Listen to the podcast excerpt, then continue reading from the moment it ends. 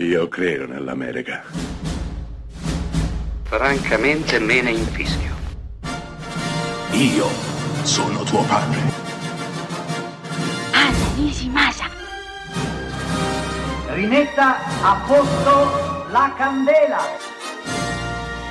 Rosa bella. Siete a Close Up, questa settimana parliamo di avventure, oggi sono di scena i videogiochi.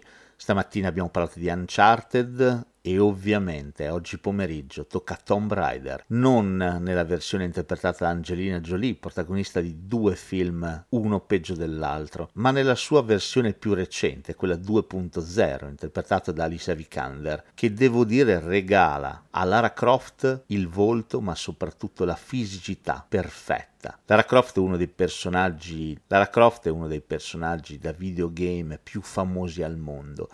Ha avuto parecchie trasformazioni negli anni. L'estetica di Tomb Raider è completamente cambiata, trasformando la sua eroina da giunonica pettoruta a ragazza decisamente più muscolare ed esile, ma altrettanto scatenata. Il film non fa altro che riprendere l'ultima versione di Lara Croft, quella meno ingombrante, diciamo così, e la cala all'interno di una trama semplicissima, ma piena zeppa di ritmo e di voglia di stupire. Allo spettatore non resta altro che accomodarsi e seguire le peripezie di una Alicia Vikander inarrestabile, sempre più tumefatta e rotta mano a mano che il film procede, ma comunque capace di rappresentare su schermo l'anima del videogame originale. È un bene, è un male, lascio a voi giudicare. Ciò non toglie che il cinema ha il dovere di trasformarsi, di cambiare, di evolvere.